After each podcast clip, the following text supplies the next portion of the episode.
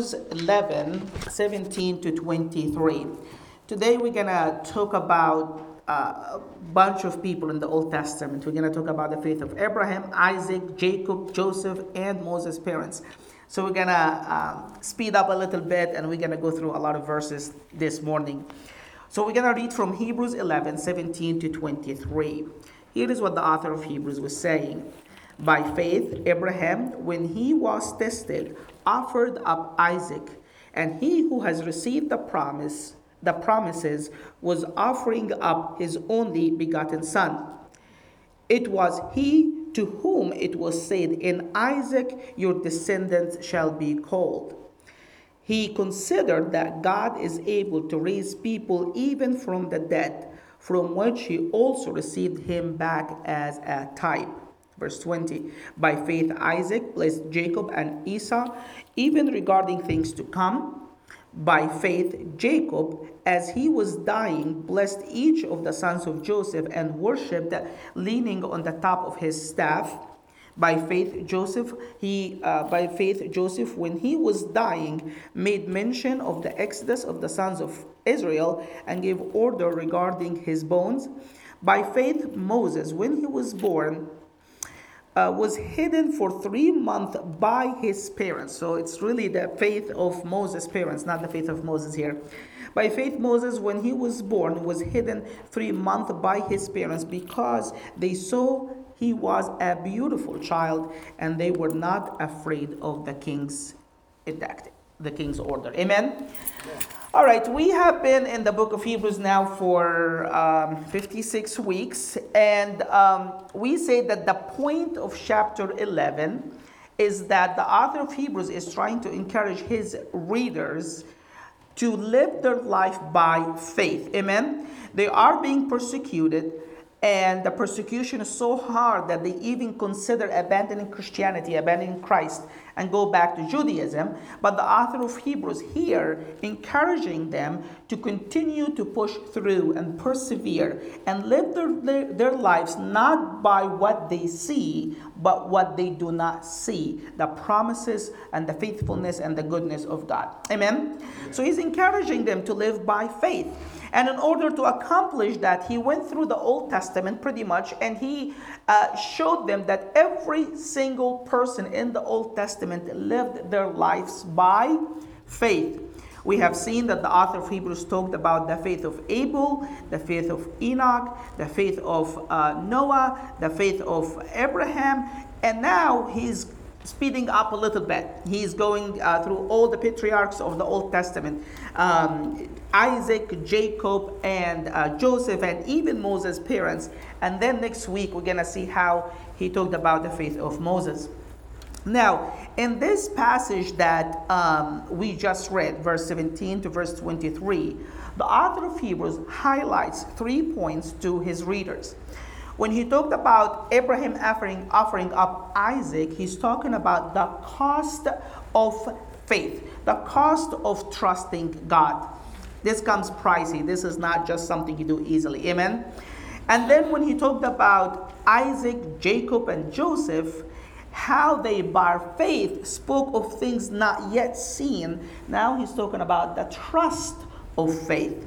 And then finally, when he talked about Moses' parents, how they opposed the king's order in order to obey God, he here talks about the risk of faith. Amen? So, three things, let's say together and then we'll discuss them in details. Number one, the cost of faith. Number two, the trust of faith. And number three, the risk of faith. Let's start with number one the cost of faith. Now, look at that. By faith, Abraham, when he was tested, offered up Isaac, right? Isaac, the Bible says here in verse 17, Abraham was the father, and God asked him that he will offer up his son. Amen? God is saying, Give me your son. Now, I don't know about you, that is the toughest thing God can ask a father to do. Amen? Even for me as a dad, like if Micah or Kezia or Sheila start coughing and just like, you know, Phil or something small like that, I get so worried because I don't want them to be hurt. I want them to be well. And the tiniest of things that can happen to them, I am like really, really, really worried and anxious because I'm afraid that something bad can happen to them. Amen? If one of them gets sick, I say, God, I wish I am the one who's sick, but they're not sick. Because I don't want anything wrong or bad to happen to my kids, right? Can you imagine uh, God is asking a father to give his son and say, I want you to take a knife, I want you to tie him up, and I want to slaughter him for my sake. I cannot imagine even what went through Abraham's head when God commanded him that he will offer up his own his son. Amen. Now it was even more difficult for Abraham than me or than any other father because Abraham, Isaac to Abraham, wasn't just his son, it, he was his unique son. He was the one through whom Abraham has received the promises. Amen? So, for Abraham to offer up Isaac, that means all the blessings and the promises of God that is tied up with Isaac and the life of Isaac will also be sacrificed. You guys are with me? So, this is a big, big sacrifice that God is asking Abraham to do. So, it's not that God's just saying, Give me one of your sons. God is saying, Give me the one and only, the unique son that you have, in whom you're going to receive all the blessings and all the promises. So, you're giving up your son and all the blessings that you can ever imagine that you will receive. Amen? And before that, that's, chap- that's in Genesis chapter 22. In Genesis chapter 21, Abraham just dismissed Hagar and Ishmael. And now God is asking for his other son, Isaac. I cannot imagine what was going on through Abraham's head when God commanded him to, to give up his one and only son. Amen? But faith and trusting God in the life of Abraham did not come cheap it was very costly. It would have costed Abraham the best thing, the best thing he could ever have, his one and only, his unique son. It would have cost him the life of Isaac. Yet we see that Abraham did not hesitate. He offered Isaac up to God because he trusted God and he did not care how much it would cost him to obey and trust God. Amen? Amen. The cost of faith. Let me just take a small pause here and explain something to you. I think this text is copied from the New American Standard Version. That's why it says here, um, the second part of that verse, and he who had received the promises was offering up his only begotten son. Now, this is wrong uh, interpretation in English. This is wrong translation. The Greek word here for his one and only son, his only begotten son, is monogenes. Mono means unique, mono, like something uh, singular, unique. And genes is genesis or origin. So monogenes is the one that is unique in, in, in, in where it comes from, the one and only, the unique one. That's what the Greek word should be translated. And this Greek word is extremely important for every Christian to understand how it should be translated. Why? Because that Greek word in the New Testament is used to describe only two people.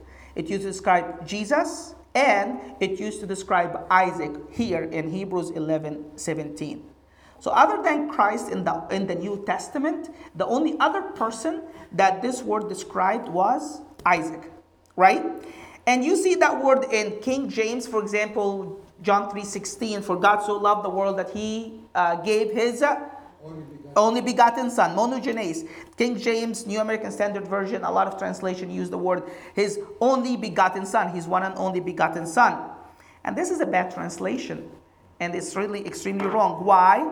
Because if we say that Jesus is begotten, then we implies it has to be that Jesus has started at some point of time, right? This is just no other way around that. We try to bend backward, forward, and all the way try to explain how Jesus can be begotten yet self existing. When, if he's begotten, then he has to start at some point in time. He cannot be self existing if he is begotten, right? So we mistranslated the word, and now we're trying to come up with all kind of uh, weak argument, really, to try to explain a misinterpretation, right? We shot ourselves in the foot, and now we're trying to figure out how we can solve this when we don't even have a problem that we're trying to solve. You guys are with me? The word should be his unique son, his one and only son. Never should be translated as only begotten. The NIV got it right. If you read John 3:16 in the NIV, it says, For God so loved the world that he gave his one and only son. Different than the King James and the New American Standard Version. And that's the way the word should be translated. But why? Why should we translate it as the one and only, the unique Son of God, instead of the only begotten of God? Well, right here in Hebrews 11 17, it says that Isaac is the only begotten of Abraham. Was Isaac truly the only begotten of Abraham? Ishmael was already a son, right? So Abraham had more sons than Isaac, but Isaac was not the only one that Abraham has begotten. Isaac was the unique one that Abraham had. Amen. He was the one through whom the promises of God was tied up. So Isaac wasn't Abraham only child that Abraham begot at some point, but Isaac was the unique son of Abraham. You guys are with me? And in the same way, we should understand how Jesus is the Son of God. Jesus was never begotten at any point. Jesus is the unique Son of God. His sonship to God is different than yours and mine when it comes to our relationship to God. Amen? The one and only one. The, the unique one, the one and only. Yes, correct. Jesus would be the one and only one. The unique, correct. The word should be unique. He's the unique Son of God. Like you and I, well, the word Son of God is used a lot in the scripture. Um, angels are called sons of God. Um, Adam was called son of God. Uh, Solomon was called son of God. David was called son of God. There are many sons of God in the scripture, but Jesus is not like them. His sonship to the Father is extremely unique. He's self existent, equal in his nature to God, unlike everybody else. Amen? We're clear here? So if you run into a Jehovah Witness or a Muslim or anybody who say, "Hey, the Bible says Jesus is begotten, therefore he started at some point and the Father has begotten him," you say, "Nope." We shot ourselves in the foot. Those who translate the Greek word monogenes this way are wrong. This word should be uh-huh. translated the unique Son of God. He said, No, you're bluffing. It's like, No, you're not. Look at Hebrews 11 17. Isaac is the unique son of Abraham, not the only begotten of Abraham. Amen? Look the Greek version. Look at the Greek word, correct, and how it's used. So, this is just a side note for you to be prepared. If you run into a Muslim or a Jehovah Witness or anybody like that, you can be able to defend your faith. Now, let's go back to the faith of Abraham here. By faith, Abraham, God asked him to offer his one and only, his unique son, in whom he has received the promises. I love how William Lane um, commented on that. I'm just going to read it because it's just so powerful. I don't need to come up with my own wording. Look at how William Lane described that. When Abraham obeyed God's mandate to leave Ur, when God commanded him to leave, he simply gave up his past. But when he was summoned to Mount Moriah to deliver his own son to God, he was asked to surrender his future as well. Mm. Isn't that amazing? Yeah. He was asked to surrender his future as well. The fulfillment of the promise of, a, of an innumerable pro- posterity was tied securely to the life of Isaac. The demand for the life of Isaac was a fierce challenge to the faith of Abraham, for it threatened the integrity of the promise of God. Isn't that just so powerful? It also seemed to contradict both the character of God and the depth of human affection. Abraham accepted what he could not understand on the basis of his own rich experiences with God. Amen? He appears to have understood intuitively that the obedience of faith called for an allegiance to God that exceeded beyond even the most intimate family ties. And this is exactly what was asked for Abraham, even his dearest son. I, I only can imagine if, if God was have asked Abraham, go and kill yourself as an offering for me, I would imagine that would have been far much easier for Abraham. Amen. He already have Isaac. He already have kind of the promises of God. But asking Abraham to sacrifice his son, I can only imagine that this will be a whole lot harder on Abraham than even asking to offer up his own life. Amen? But faith is costly. Trusting God isn't cheap, isn't easy. And if you're going to trust God, you have to be willing to pay a price, maybe even a high price for that. Amen? Now, let me just point out a small couple of things here. God have asked Abraham to do some of the craziest thing that we have ever read in the whole Bible. The command of God to Abraham to our son, his son, is the craziest command, the craziest, strangest thing we can read about in the scripture.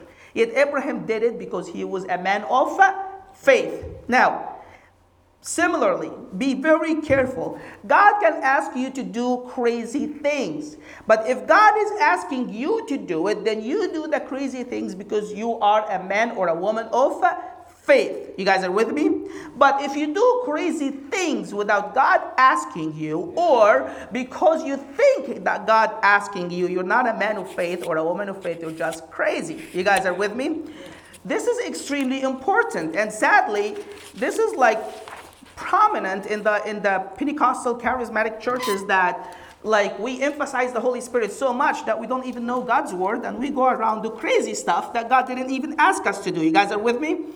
What separates faith from stupidity is a word from God. Which nobody will know except you, really, right?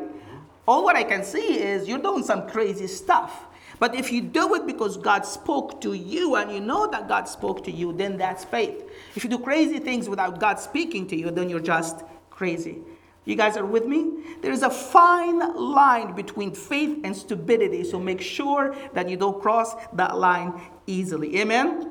That's why we defined faith as follow. Remember, this is how we started in Hebrews 11 defining faith. Faith is what? Action based on trust in the actual promises of God. Before you go do crazy stuff, you make sure that God spoke to you. Amen? Because if God did not speak to, spoke to you, you go out, do crazy stuff, you're going to end up just hurting yourself and come back to God say, God, why, why am I going through this? And God's like, well, you choose that. I didn't tell you to do anything like that. You guys are with me? I'm not asking you to doubt God. But I'm just asking you to make sure before you do anything that this is truly God. Amen? Amen. Like think about it. When a missionary take his kids and his family and leave the comfort of the West and go to like poor country in, in, in Latin America or Africa or uh, Asia or whatever. This is pretty crazy when you look at it from the naked human eye, right? And if you have a family member who's not a believer and he sees that you leave your job, you grab your kids, you leave the good education and all this stuff to go take them in a place that you can even find hot water, they look at that and say, This is crazy, right? And it can't be crazy if God has not commanded you to do that. Amen? But when you do it by, when you do it in obedience to the command of God, then that's faith. Now, the word that the author of Hebrews used here when he described Abraham, I think it's verse 18, um, verse 19. He, con- he considered that God is able to raise the dead. The word considered in Greek is actually means that he was fully convinced. It wasn't just a thought that he has or an opinion that he has, it was his assurance within him that God is truly able to raise the dead. So Abraham actually thought that he would go through the process of slaughtering Isaac, but he thought that after he slaughtered Isaac, he was fully convinced inside his heart that God will raise Isaac from the dead and he will still receive the promises. Amen? He was fully convinced. Now, and it says this from which he received him back as a type. Now, this phrase in uh, Greek uh, in the Bible is actually pretty difficult and it has many possible uh, ways of understanding what the author of Hebrews is trying to tell us. None of these understandings is um, very clear, but here's what the author of Hebrews might be trying to tell us. Number one, he might be trying to tell us that Isaac almost died, but he really didn't die, right? Because after Abraham tied him up and lifted up his knife to slaughter him, God's voice came and he said, Don't kill the lad, I have redeemed him. So even though Isaac didn't physically die, he went through that experience of almost death and then god brought him back from that so that experience was a type was kind of a, an example of getting to the point of death and being raised from the dead you guys are with me so that's possibly what the author of Hebrews is referring to here. That um, the Isaac almost expired real death and resurrection, which Abraham was convinced that God will do to Isaac anyways. You guys are with me? So, the first understanding is that the experience of Isaac was a type of real death and real resurrection. But number two, that the resurrection of Isaac this way was a type of the resurrection of Christ. And the third option is that Isaac, here, through his death and resurrection, the author of Hebrews is encouraging his reader that there is a that was a type of the actual resurrection of all believers at the end of the time, which would encourage his readers to endure persecution because they know that life has not yet begun when they are being resurrected, right? I think the number one for me is the most probable. Uh, I will go with number one if I have to choose. But none of these, this is just more like guessing than trying to um, really know what he's trying to tell us. I think number one will have the most weight for me. Anyways, that's the cost of faith. Faith is costly. Trusting God is not cheap. So you better make sure that God spoke to you before you start doing anything. Amen? Because if God spoke to you, He will bring it to pass. But if He didn't, then it's totally you. You're the one who's responsible for everything. But number two, now the other Hebrews start going fast a little bit. One verse on, on um, in Isaac, one verse on Jacob, one verse on Joseph, one, one verse on Moses' parents. So start going quick, and we're going to go quick with him. Now we're going to see the trust of faith. How all these patriarchs of the Old Testament trusted God in spite of the fact that they didn't see the fulfillment of the promises. All these verses takes us back to verse 13 when the author of Hebrews spoke about all the patriarchs and he said all these people, all these patriarchs were still living by faith when they died. Remember that phrase, it's very important. All these people were still living by faith when they died. They did not receive the things promised. So now the author of Hebrews starts giving us practical examples, show us how all these people were living by faith when they died and they have not received the promises. Isaac, by faith, Isaac blessed Jacob and Esau, even regarding things yet to be seen. Now, this is a difficult one too, because if you go back to the book of Genesis, Isaac kind of really didn't bless Esau, right? He blessed Jacob for sure, but the words he spoke to Esau was a little bit hard. He didn't curse Esau. You guys are with me? He didn't curse Esau, say, You cursed, and you know, he starts uh, pronouncing God's curses on him. But he didn't really bless him either. So, why in the author of Hebrews here saying that Isaac blessed Esau when we don't see that in the book of Genesis? The best understanding, interpretation I found is this Isaac blessed what God was doing in the life of Jacob and Esau. You guys are with me? So he's not pronouncing specific blessing on Esau. He's more like he's more blessing what God is doing in the life of Esau. He, he was blessing the future for Esau that God has already spoken to him. That's for me the most plausible understanding of what, what the author of Hebrews here was telling us. In other words, Isaac, knowing and being fully convinced of God, what God has promised will surely come to pass. Before he died, he blessed what God is surely going to do in the future, in the life of both Jacob and Esau. Amen? And then it says, even regarding things to come. The word even in Greek here is emphatic. It just has a lot of emphasis on it.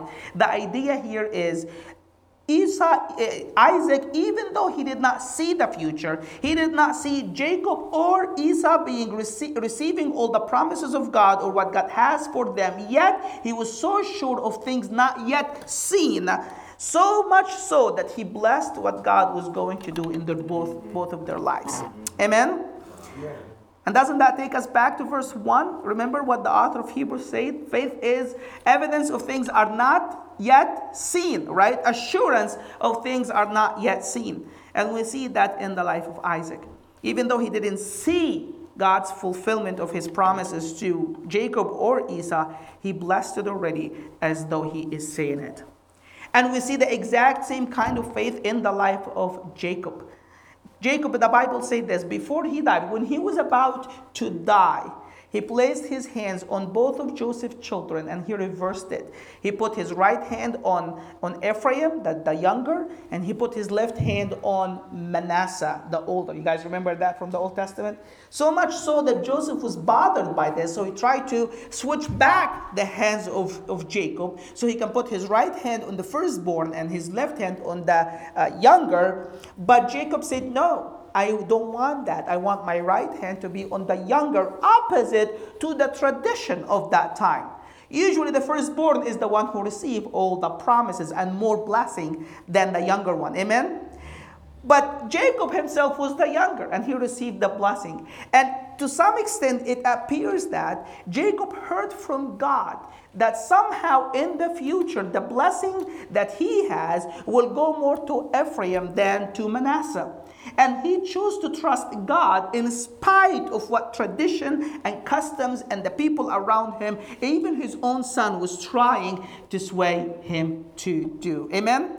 Again, we see here the trust of faith. Even though you don't see that the promises of God has already took place, you trust and you act on it as if it will surely happen. There is no question in your mind about that. Amen. So Jacob blessed Abraham, Joseph's kids in regarding the future as well, and he reversed his hands, put the right hand on the younger and the left hand on the uh, on the older. And see here what it says that. And after he blessed both his children, he worshipped leaning on his staff. And then he died. So the last thing that Jacob did in his life is that he worshiped, right? And he worshiped while leaning on his staff. Staff in that time is a representation of him being a pilgrimage, a stranger. He has his staff so he can walk in different places. The idea here that even to his last moment, even to his last breath, Jacob confessed that he is a stranger and he worshiped God in spite of the fact that he has not seen with his own eyes yet the fulfillment of the promises of God. Amen? Now think about that. Remember verse 13? I just read that to you. What the author of Hebrews said. All these people were still living by faith when they died. And don't we see that vividly at the moment of their death, both Isaac and Jacob, when at, at the very end of their lives, um, they still blessing God. Even while they're dying, they still trusting the very promises of God. Amen. We move forward to Joseph.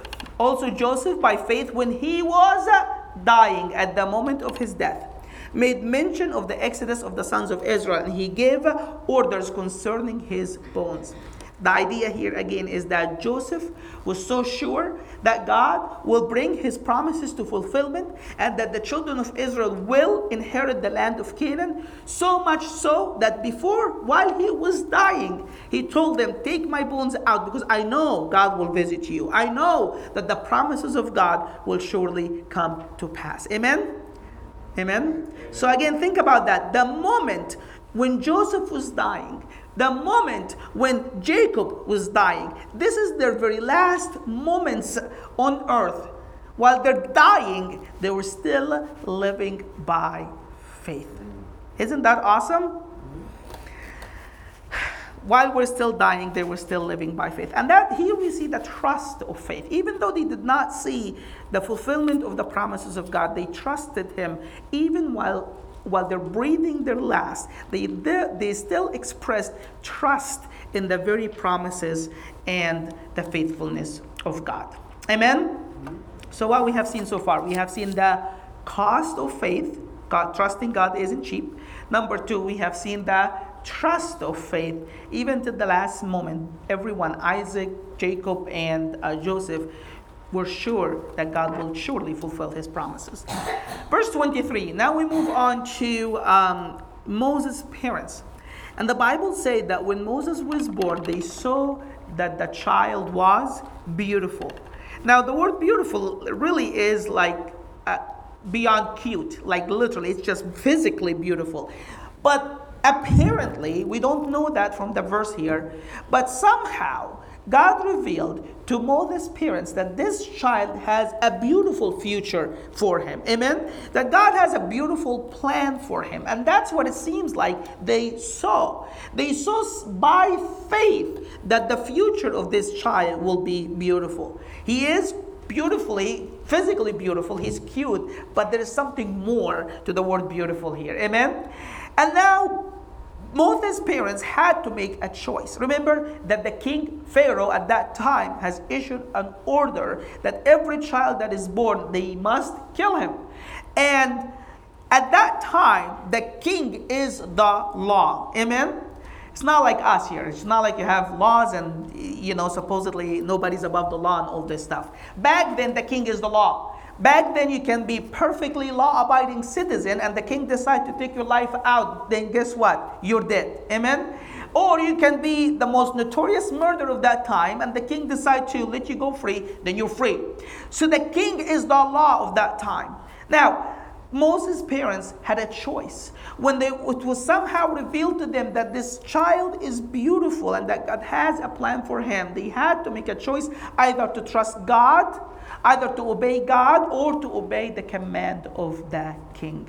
You guys are with me? And they knew that obeying the command of God, they must risk, they might risk their own lives, they must even die to obey the very command of God. And what would they do? Did they obey God or did they obey the king? They were not even afraid of the command of the king. They choose to obey God. Amen? And they Amen. They took a massive risk, and that's faith. Faith is risk. You can do some stuff that can might bring harm to you or your family. Again, make sure God spoke to you, right? Because if you do stuff like that and God has not spoken to you, you're just crazy, right? But when God speaks to you, when you hear from God, you might get into harmful way. You might risk a lot. Think of Jim Elliot, the missionary who, who, who died pretty much on the mission field to obeying God. Talking about the risk of faith. You guys are with me? So trusting God can be costly, can be risky, but you have to make up your mind to choose to obey the command of God. Amen? And look at this. They did not fear the king, and they decided to fear God more than they feared the king. Now, in verse 27, when Moses grew up, look what the author of Hebrews says about Moses. They says this, by faith Moses left Egypt not fearing the king's anger. Isn't that just amazing? These parents who did not fear the king's verdict taught their son and this disciplined him to the point that he also did not fear the king's anger, right?